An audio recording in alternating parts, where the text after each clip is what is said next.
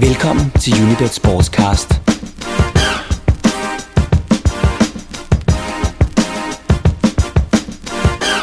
Velkommen til en ny Unibet Sportscast, hvor vi i denne uge skal se nærmere på den sidste skanse. Den ene spiller, der altid kun er en enkelt fejl fra at blive til grin for alt og alle. Men som også har muligheden for at blive den store helt. Som en Oliver Kahn, der enehændigt førte et middelmodigt Tysklandshold til VM-finalen i 2002, eller en Jassi Dudek, der sprællede for Liverpool i Champions League-finalen i 2005, eller senest en Jesper Hansen, der spillede sit livskamp, da FC Nordsjælland fik 1-1 mod Juventus i parken. Målmanden er fodboldspillets svar på de militære specialstyrker. En mand, der selvom han spiller på et hold, dybest set er helt alene i de afgørende situationer. Klichéerne, de er mange, og meningerne om, hvem der nu er den bedste i verden, mindst lige så mange. Og delte. Det agter vi at bruge lidt tid på i dag, hvor Ekstrabladets Michael Winter og Tipsbladets Jakob Hansen kommer med deres betragtninger om, hvem der er verdens bedste mellem stængerne. Og apropos målmænd, så var vi i den forløbende uge så heldige at fange FC Københavns første keeper, Johan Wieland, inden holdets Europa League-kamp mod Stuttgart.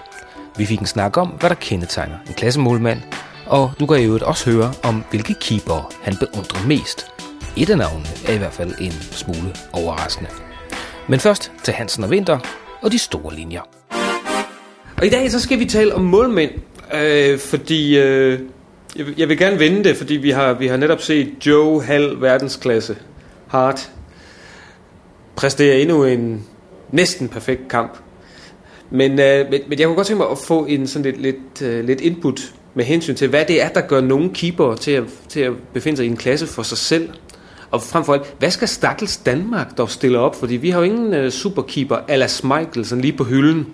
Eller er der en af jer, der har set øh, lyset hos en eller anden 15-årig keeper et, et sted nede i serierne, når I har været ude, de her Hansen og Vinter?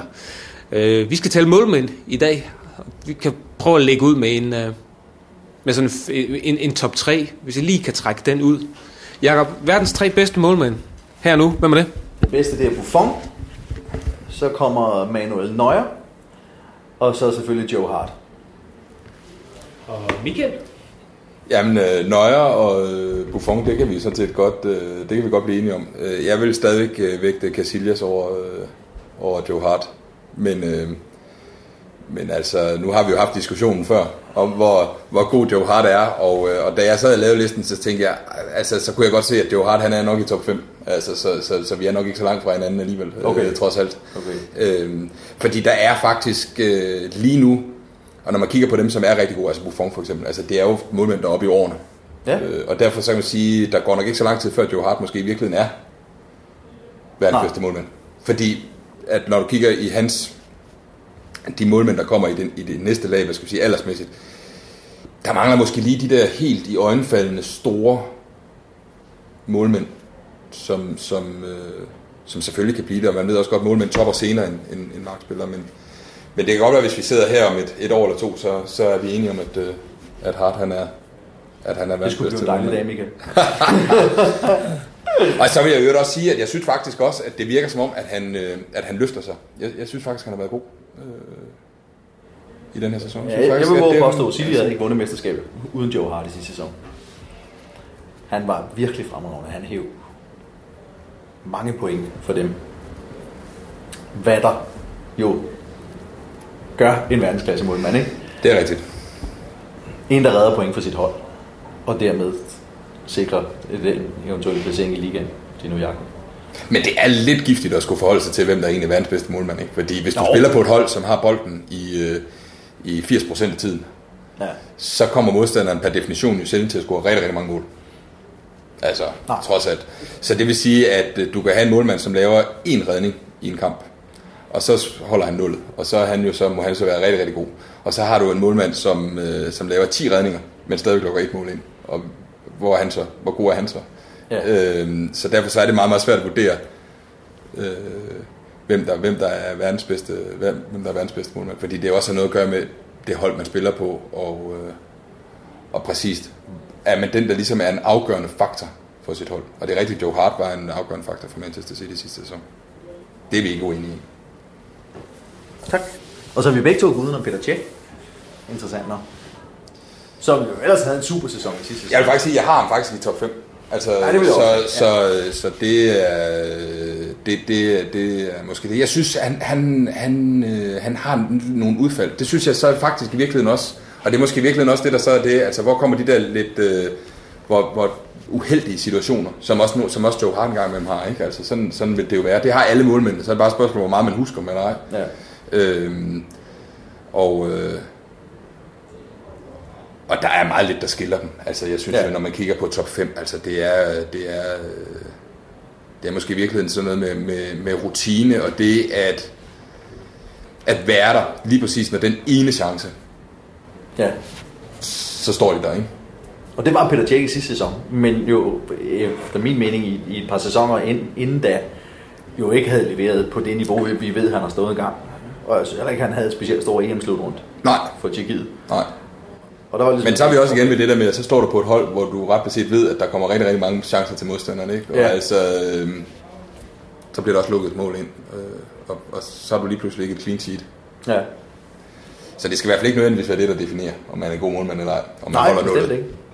Hvad Hvad er det, der gør, at, at vi, vi behøver ikke at sige verdens bedste, for det er sådan lidt find, hvad, hvad er højeste tårnsgrad eller rundetårn, men at der er den her øh, håndfuld af helt exceptionelle klassekeeper. Hvad er det, de kan? Hvad, hvad er det en, øh, hvad er det en Neuer og en Casillas kan, som Lindegård og De Gea ikke kan? De har en tilstedeværelse i feltet, vil jeg sige. I hvert fald i forhold til en øh, De Gea, som bare gør, altså, at, at det kan skræmme en angriber.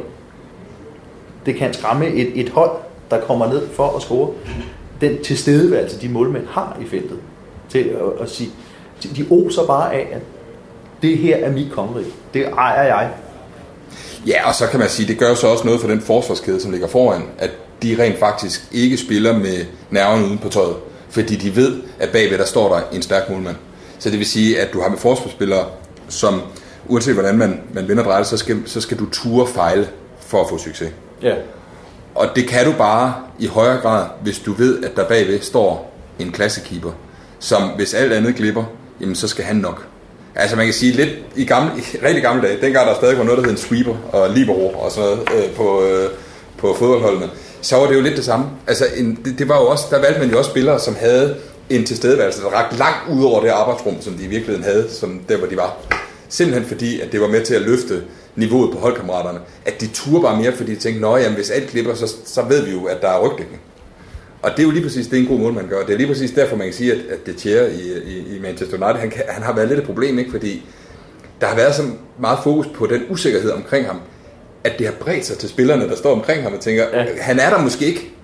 Og så ser du lige pludselig, at han råber, jeg har, eller hvad, de nu, hvad han nu råber derovre på spansk eller engelsk, hvad han har fået lært, ikke? Øh, at, at så tør forsvarsspilleren måske alligevel ikke helt tro på det, og så ryger den til hjørne, fordi man lige stiller sig ind, for er han der, eller er han der ikke. Og den usikkerhed, den koster altså point. Eller han laver de der øh, fodparader, han gjorde mod Chelsea. Men det er jo, højst mærkværdigt ud. og lige præcis, fordi så, tænk, så, så, tør, så tør hans, hans holdkammerater måske i virkeligheden ikke spille sådan, som de burde, fordi de ved ikke, om, om de nu rent faktisk skal redde noget for målmanden, der står bagved. dem. Nej.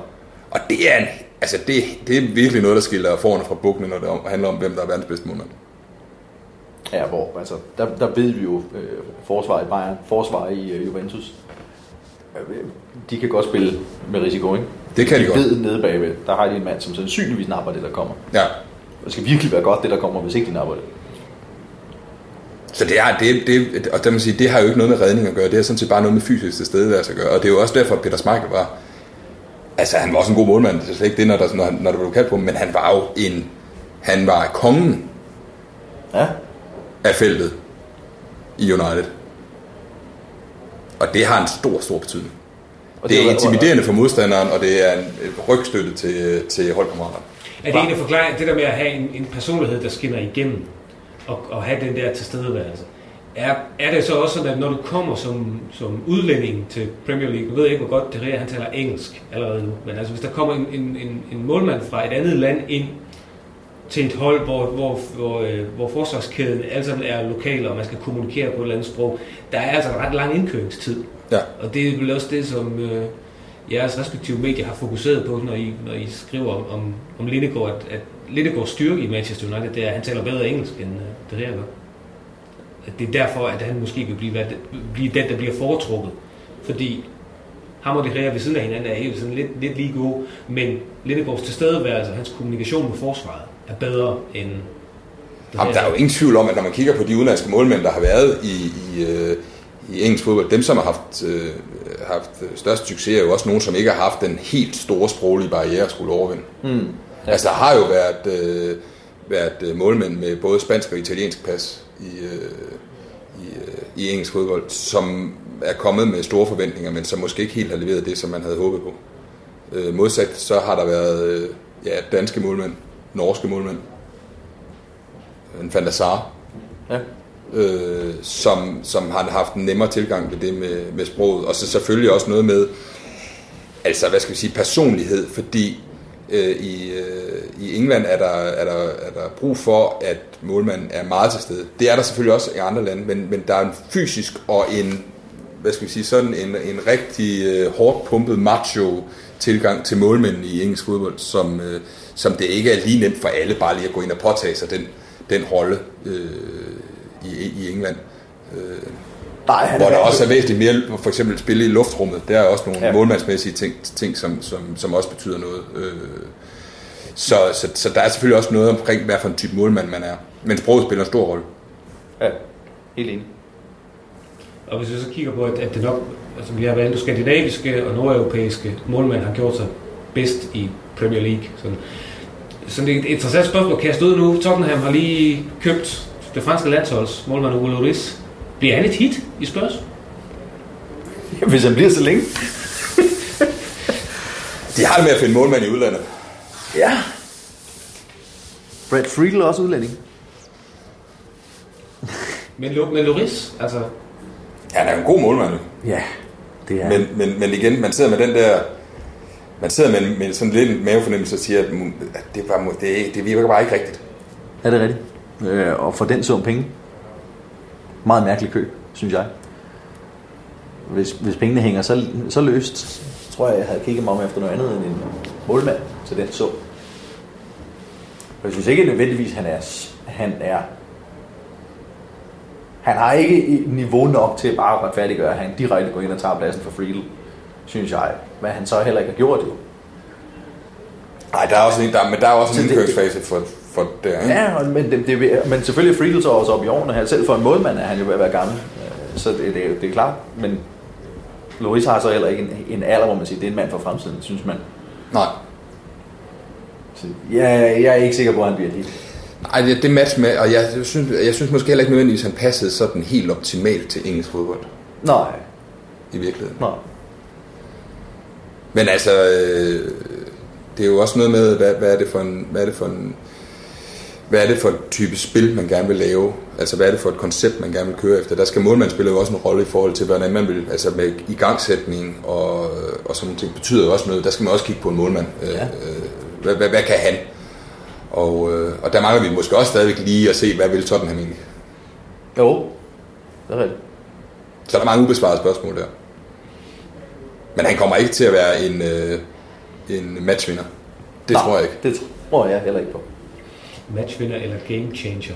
Ja. Altså, i, øh, da, da, da, da kongeriget Preussen havde sin, øh, sin, øh, sin storhedstid for et par hundrede år siden, så var en af grundene til det, det var, at de havde et fantastisk stærkt militær. Og øh, det var fordi, at kongen han havde et, et, et princip om, at man rekrutterede officerer fra, fra, fra junkerne og fra, fra adelen. Og de her officerer, øh, de skulle være meget skarpe, de skulle være meget barske. Rent faktisk så sagde man sådan i Preussen, at de preussiske soldater skulle være mere bange for deres egne officerer, end de var for fjenden. Og det var derfor, at, at den preussiske her kunne trumle så mange andre øh, nationer for et par hundrede år siden. Er det lidt det samme, der gør sig gældende ved målmænd, at, at øh, den her målmand skal altså have en, en tilstedeværelse og en personlighed. Han skal fylde så meget, at forsvarsspillerne er mere bange for ham. Det havde man samtidig fornemmelsen af, når man har set Peter Schmeichel skille ud, at hans forsvarslinjer var mere bange for ham, end de var for deres modstandere. Jamen, der er jo ingen tvivl om, at når du ser på nogle af de, aller, de største profiler, der har været, så har der også været dem, der har råbt allerhøjst. Altså, du kan se, det er jo så, så spyttet står om hovedet på dem, ikke? når de skælder ud på, deres, på alt andet. Uanset om de selv var skyld i målet eller ej, Ja. så er der ingen grænser for, hvor mange sviner, der bliver sendt afsted til folk omkring. Så der er, der er en, en, en, øh, en stor tilstedeværelse. Men så er vi tilbage igen det der med, jamen, altså en ting er, at du redder, men også den personlighed, du har, den, det du bærer med ind på banen, den karisma, den udstråling, du har, det er er altafgørende Ja. i forhold til, hvad der kommer til at foregå. Fordi det, på, det har så stor betydning for de spillere omkring målmanden, til hvordan de præsterer. Ja. Og der er det bare det med at råbe og være til stede, jamen det betyder rigtig, rigtig meget. Og det er også derfor, man, altså det er jo ikke usædvanligt at se, at det er en, en målmand, der bærer anførbindet, fordi det er den personlighed, som de er på banen, er jo også typisk den personlighed, de er. Ja. Altså, og, og, at de er nogen, der stiller sig op og siger, I kan skulle kaste hvad som helst i hovedet på mig, jeg skal nok tage det. Ja. Og det gælder også, hvis journalisterne de, øh, har noget på hjertet, så kan de bare komme til mig, ikke? jeg skal nok tage det, så kan I stille bag ved mig, gutter. Jeg skal nok tage den, ikke? Øh, og det, den personlighed er jo, er, jo, øh, er jo ret vigtig for en, for en succesfuld målmand. Ja. Meget vigtigt, altså det der, at have den selvtillid. Og så at dem bliver nævnt i dag, der er Buffon nok det, det bedste eksempel, ikke? Kan vi ikke blive enige om det? Jeg tror nok, øh, forsvarerne dernede i Juventus har respekt for den mand. Det tror jeg også. Øh, og på det italienske landshold, ikke? Også takket være hans historik, selvfølgelig. Hvad han har opnået. Men også fordi han er sådan en, som man tænker, altså, øh, skulle, skulle det ske, at han havde spillet en kamp, hvor der bare var lukket 10 mål ind, altså af en eller anden årsag, så kunne han gå ud dagen efter og levere en brandkamp. Altså, ja. han, han, der, altså, øh, han lader sig ikke slå en kugle. Nej, han oser bare klasse. Ja, det gør han. Ja. Men det er også det, målmand, de er jo, altså, en- en ting er, at man siger, at fodbold er en holdsport. Det, det, er jo, det er jo rigtigt nok. Men ham, der er, altid er alene, det er målmanden. Altså, hvis man nu er på en, en, en fjendtlig udebane, øh, og man har hele, hele modstanderholdets øh, hardcore fans til at stå bag ved målet, og det kan godt være, der står kontrollør, men der er stadigvæk nogle ting, der bliver kastet i nakken af dig. Det må ikke, altså, du, du, må ikke, du må ikke kunne rystes ud af din coolness. Du skal hvile så meget, du skal have så meget ro. At du leverer den ene redning, Ja. du er der på det tidspunkt. Så tager du straffesparket, ikke? Ja. 89. 20. minut. Stilling 0-0. Ja. Du er blevet bombarderet med lighter og mønter i nakken. Ikke? Lokumspapir, der vælter ned, og halvfyldte ølkrus. Og så laver du stadig redning. Du har hedder modstanderholdens fans i nakken. Ikke? Ja. Det er der bare, det er der nogen, der kan. Buffon, han er sådan en, han er Ja. ja. fløjtende ligeglad. Og det er også derfor, at de, altså, vi ser, at de bliver anført, ikke? Altså, det Ja. når man ser, de kan bære det der, okay, så har de altså også en personlighed, der gør, at øh, de er værdige til at bære bindet Ja at være kaptajn for holdet. Skal vi snakke Schweinsteiger? Peter Tjek? Skal vi tage Manuel Neuer? Jeg vil egentlig hellere, øh, fra, fra at blive med at grave i det, så vil jeg hellere gå til, øh, gå til Danmark, fordi, ja. ikke fordi vi skal have mere Fit Van Dors øh, historik øh, indover. bare fordi, nu, fordi man, man, man vælger at bruge tid på at belære lidt om, om lidt europæisk historie her, som, som ovenikøbet havde lidt relevans. Ja, ja. Lad nu det ligge. Så går, vi, så går vi til Danmark, og så siger vi, øh, har vi en klassekeeper? Har vi, øh, har vi en top 10 i verden lige nu, eller har vi tegningen til? Nej. Nej, det synes jeg heller ikke. Er det et problem? Det kan man godt sige, det er, når vi har, når man har, altså fordi, altså, spørgsmålet er, hvad havde Tjekkiet opnået, hvis ikke de havde haft en Peter Tjek, øh, da han var bedst? Altså, det er jo, der, Ja. der er jo, der er jo, altså hvis du har et, hvis du har igen det, altså hvis du spiller på et hold, der har bolden 80% af tiden, så kan du måske også godt klare dig med sådan en, hvad skal vi sige, lidt dårligere målmand. Fordi, altså, ja. så mange chancer kommer modstanderen heller ikke frem til. Spiller, hvis du er et, et, hold eller en, en nation, som har et hold, hvor du må forvente, at du, du i hvert fald indimellem møder nationer, der er væsentligt bedre end dig selv, så er det ret vigtigt, at du har en målmand af en vis klasse. Fordi ellers så vil du jo 9 ud af 10 gange ende med at tabe. Så derfor har det selvfølgelig betydning, at du har en god målmand. Og derfor er det et problem, at vi ikke lige nu har en øh, målmand på, på Peter Smeichels niveau.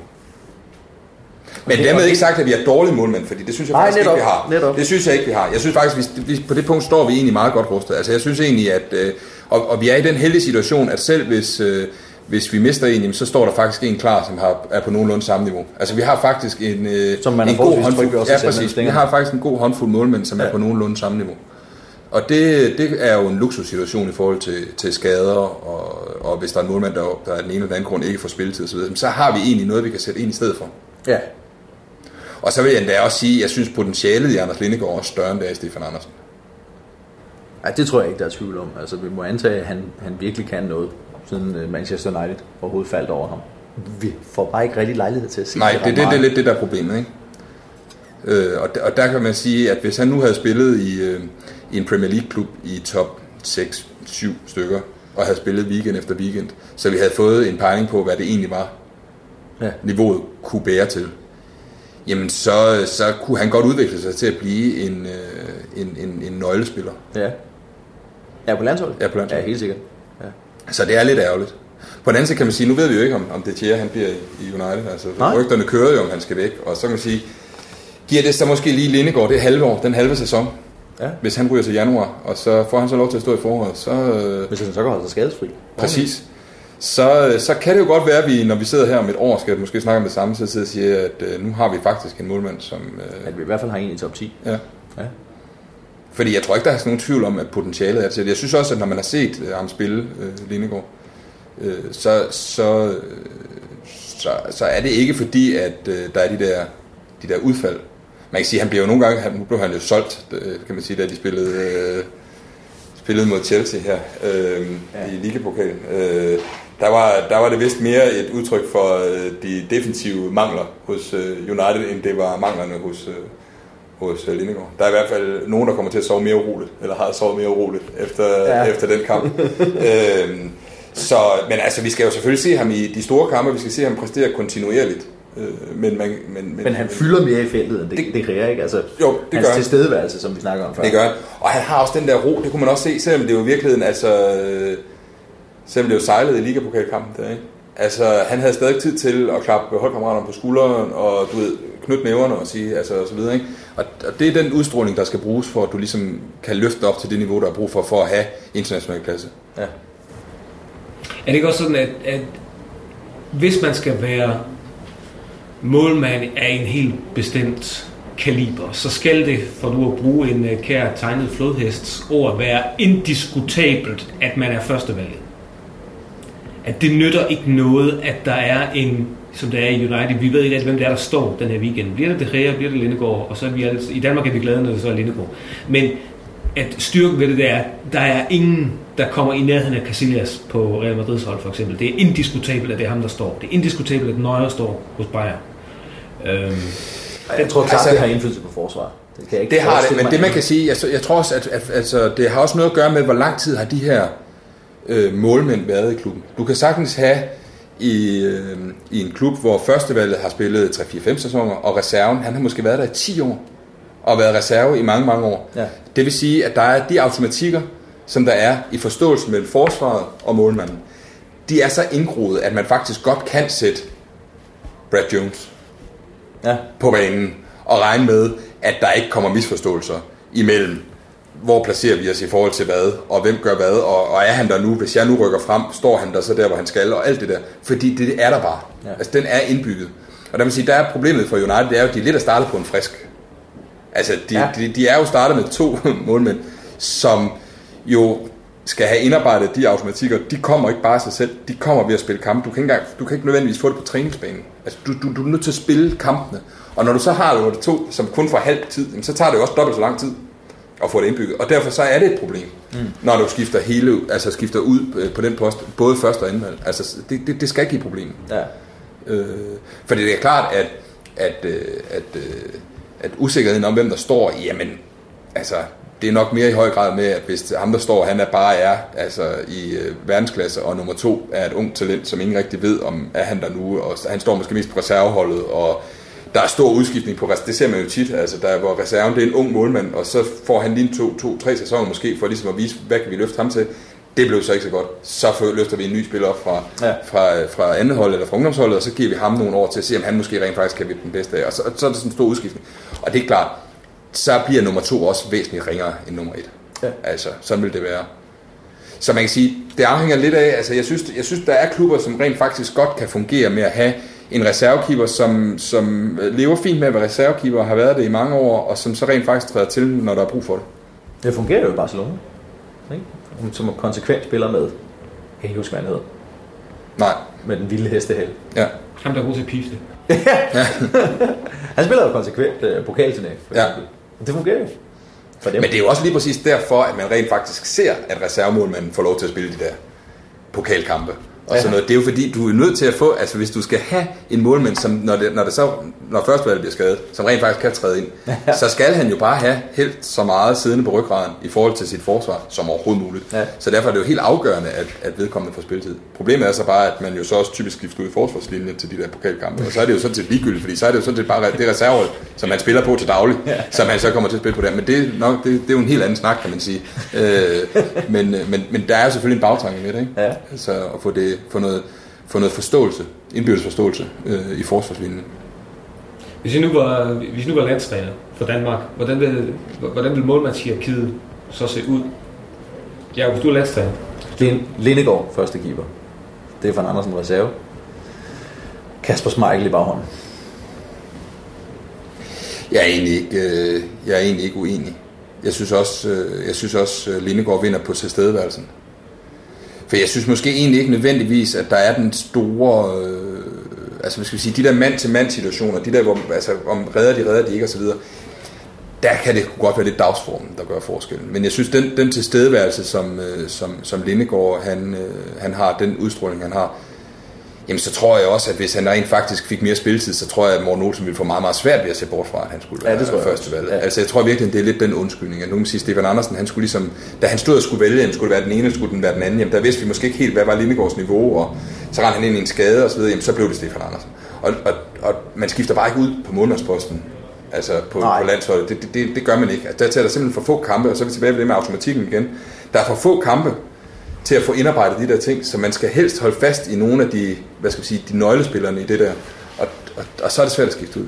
Men altså for Lindegård en, øh, en, øh, en fast chance øh, hos United, så, så bliver det altså svært at se bort fra ham. Specielt det hvis vi kommer ind i en situation nu, hvor, hvor vi måske ikke skal til, øh, skal til VM, og det hele ligesom skal, posen skal rystes lidt igen, og så videre, jamen så kunne der måske godt være et, et skifte på vej der. Mm, ja. Men igen, det skal man sætte sig ind i, hvad, hvad, hvilke tanker Morten Olsen gør, så det, det, det kan jo nogle gange være, være, være, være svært, ikke? Det tør jeg ikke. Men altså, jeg forstår godt, hvorfor han så ikke bare skifter ud. Altså efter, hvad, hvordan, sikkert, efter ja. vinden blæser i, i Ja. pressen og så videre, fordi det, det, det gør man altså bare ikke. Nej. Altså, der, der har målmanden altså lang snor. Altså der kan man sige, at målmanden, der først er kommet ind i varmen, jamen han står også tæt på brændeovnen. Ja, det gør han. Og Stefan Andersen har jo ikke gjort det dårligt. Nej, nej, han har ikke spillet sig af. Måske ikke fantastisk nede i Bulgarien, men...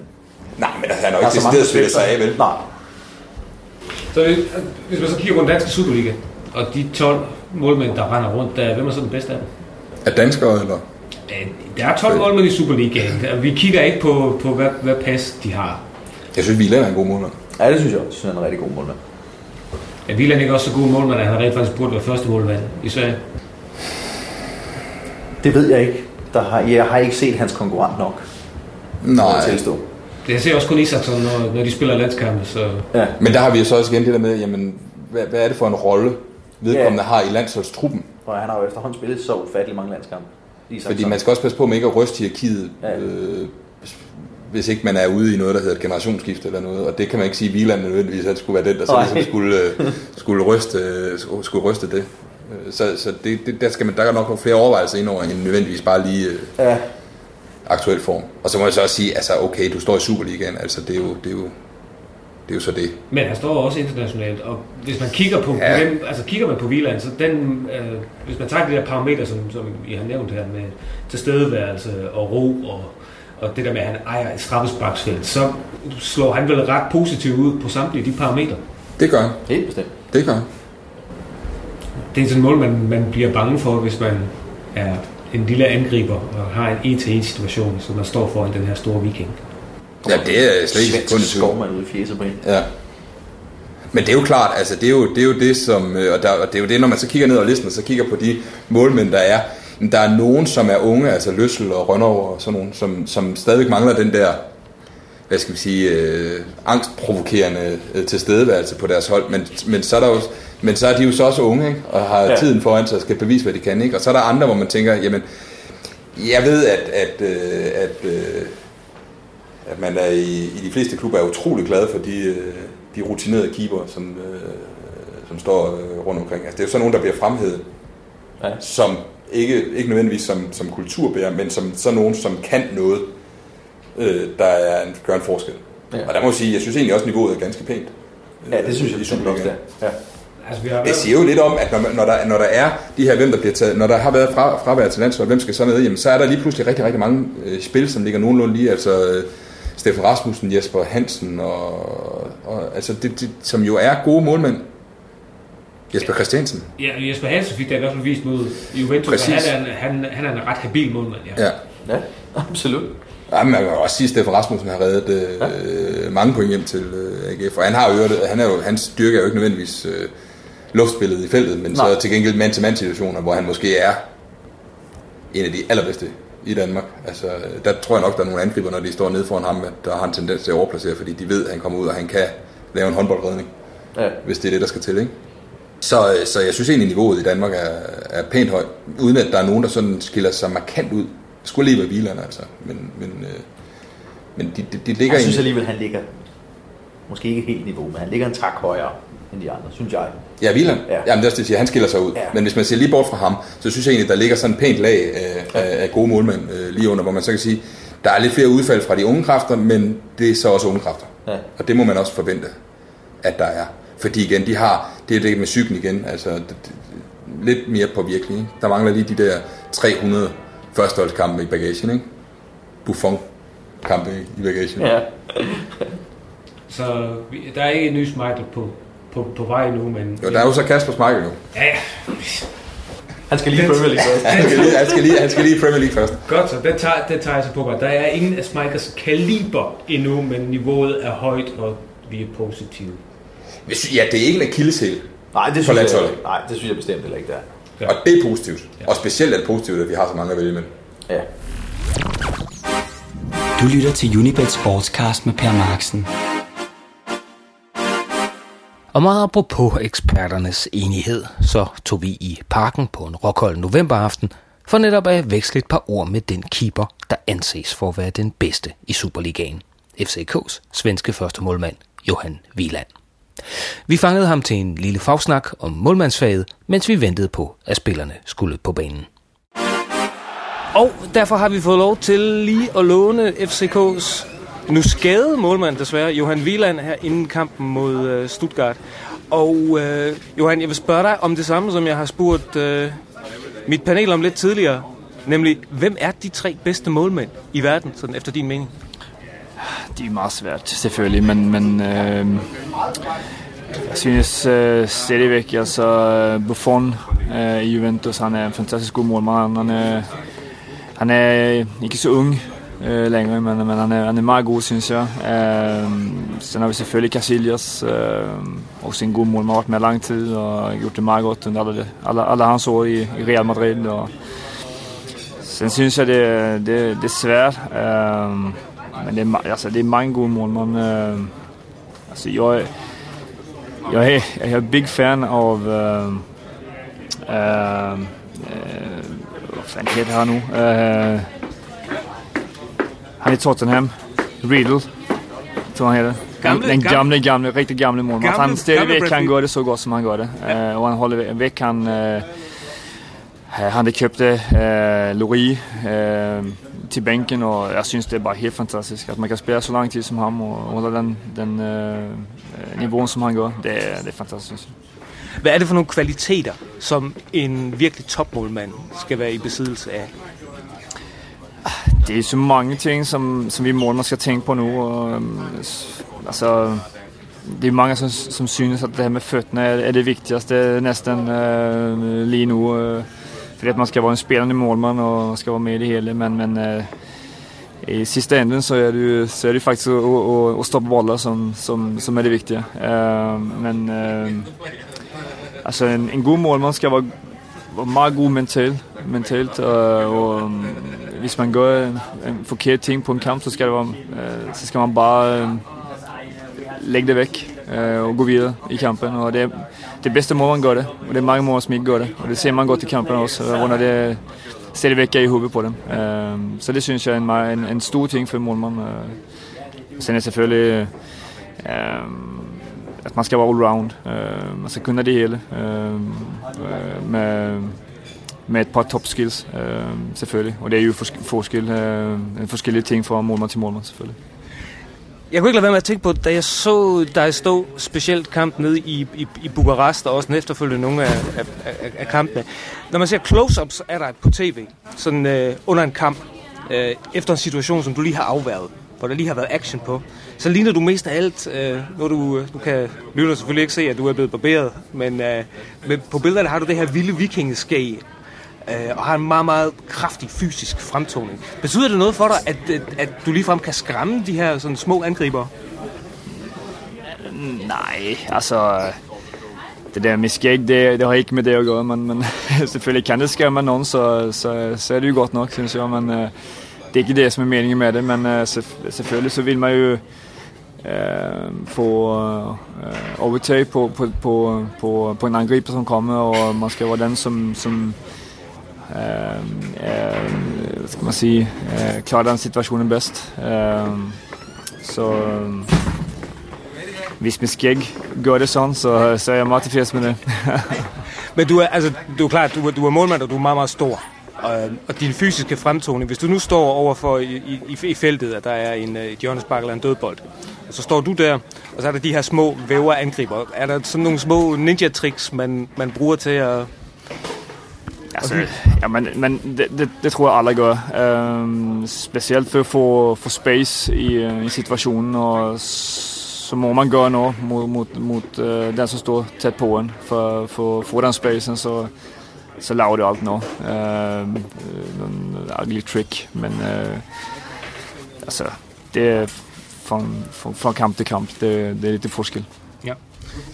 Hvis du skal være en, en lille smule fræk, så skal jeg spørge dig om, du er den bedste målmand i Superligaen, hvorfor er du ikke nummer et på det svenske landshold?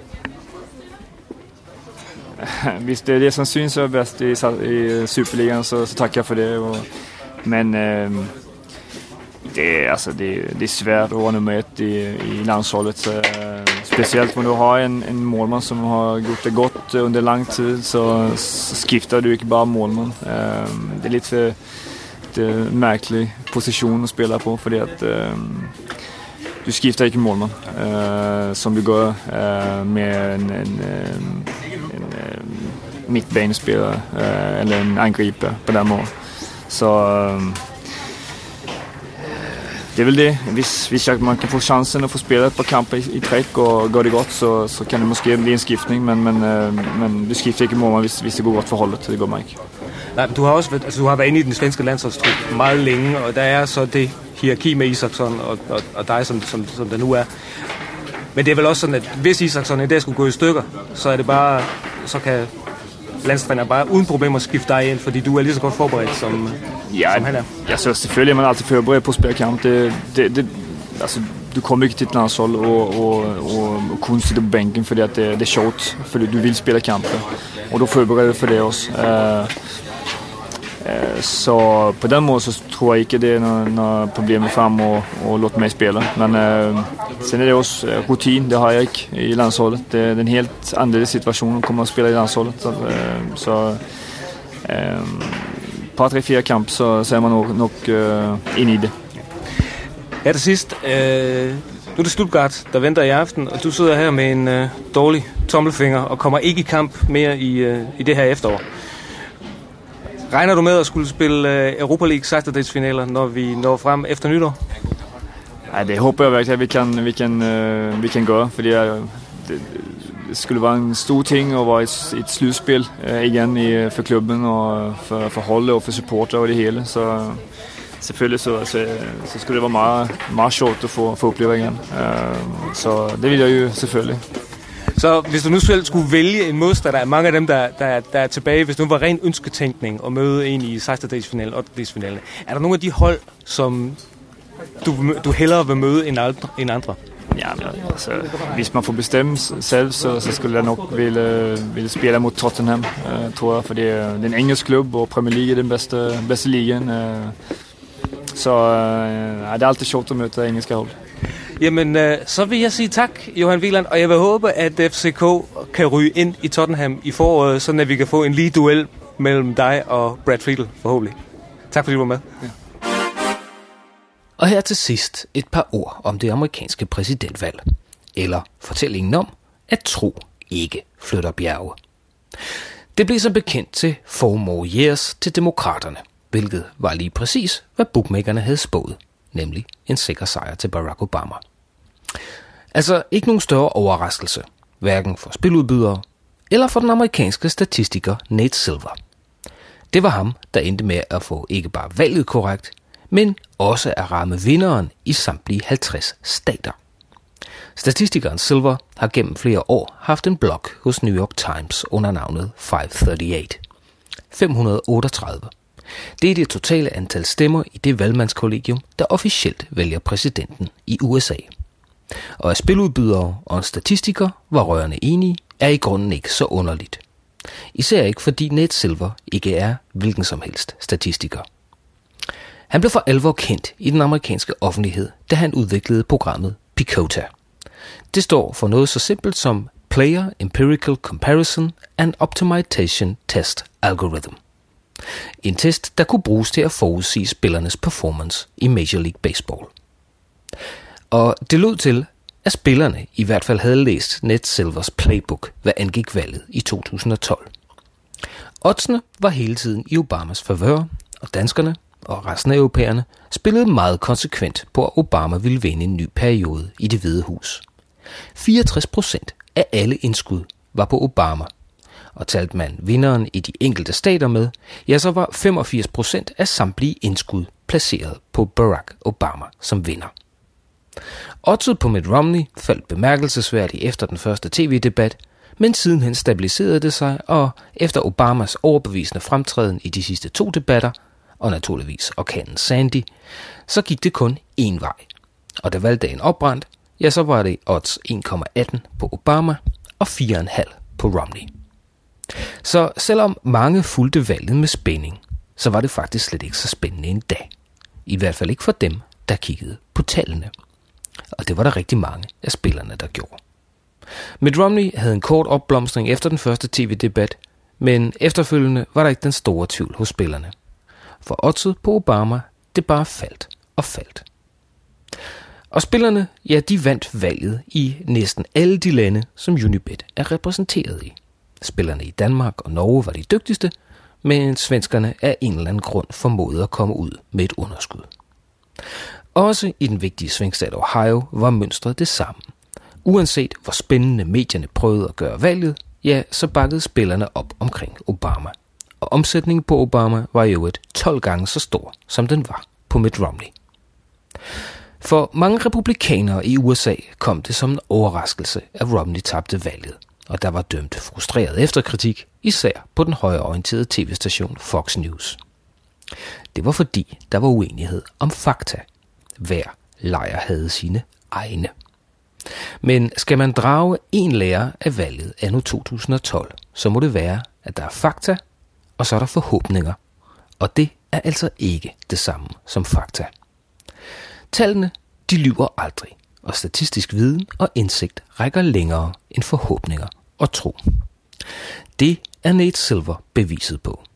Ved dette valg ramte han 50 stater korrekt, ligesom han forudså vinderen i 31 ud af 33 valg til senatet. Kun i Montana og North Dakota tog han fejl. Men det med mindre end 1%. Så med viden kommer man langt.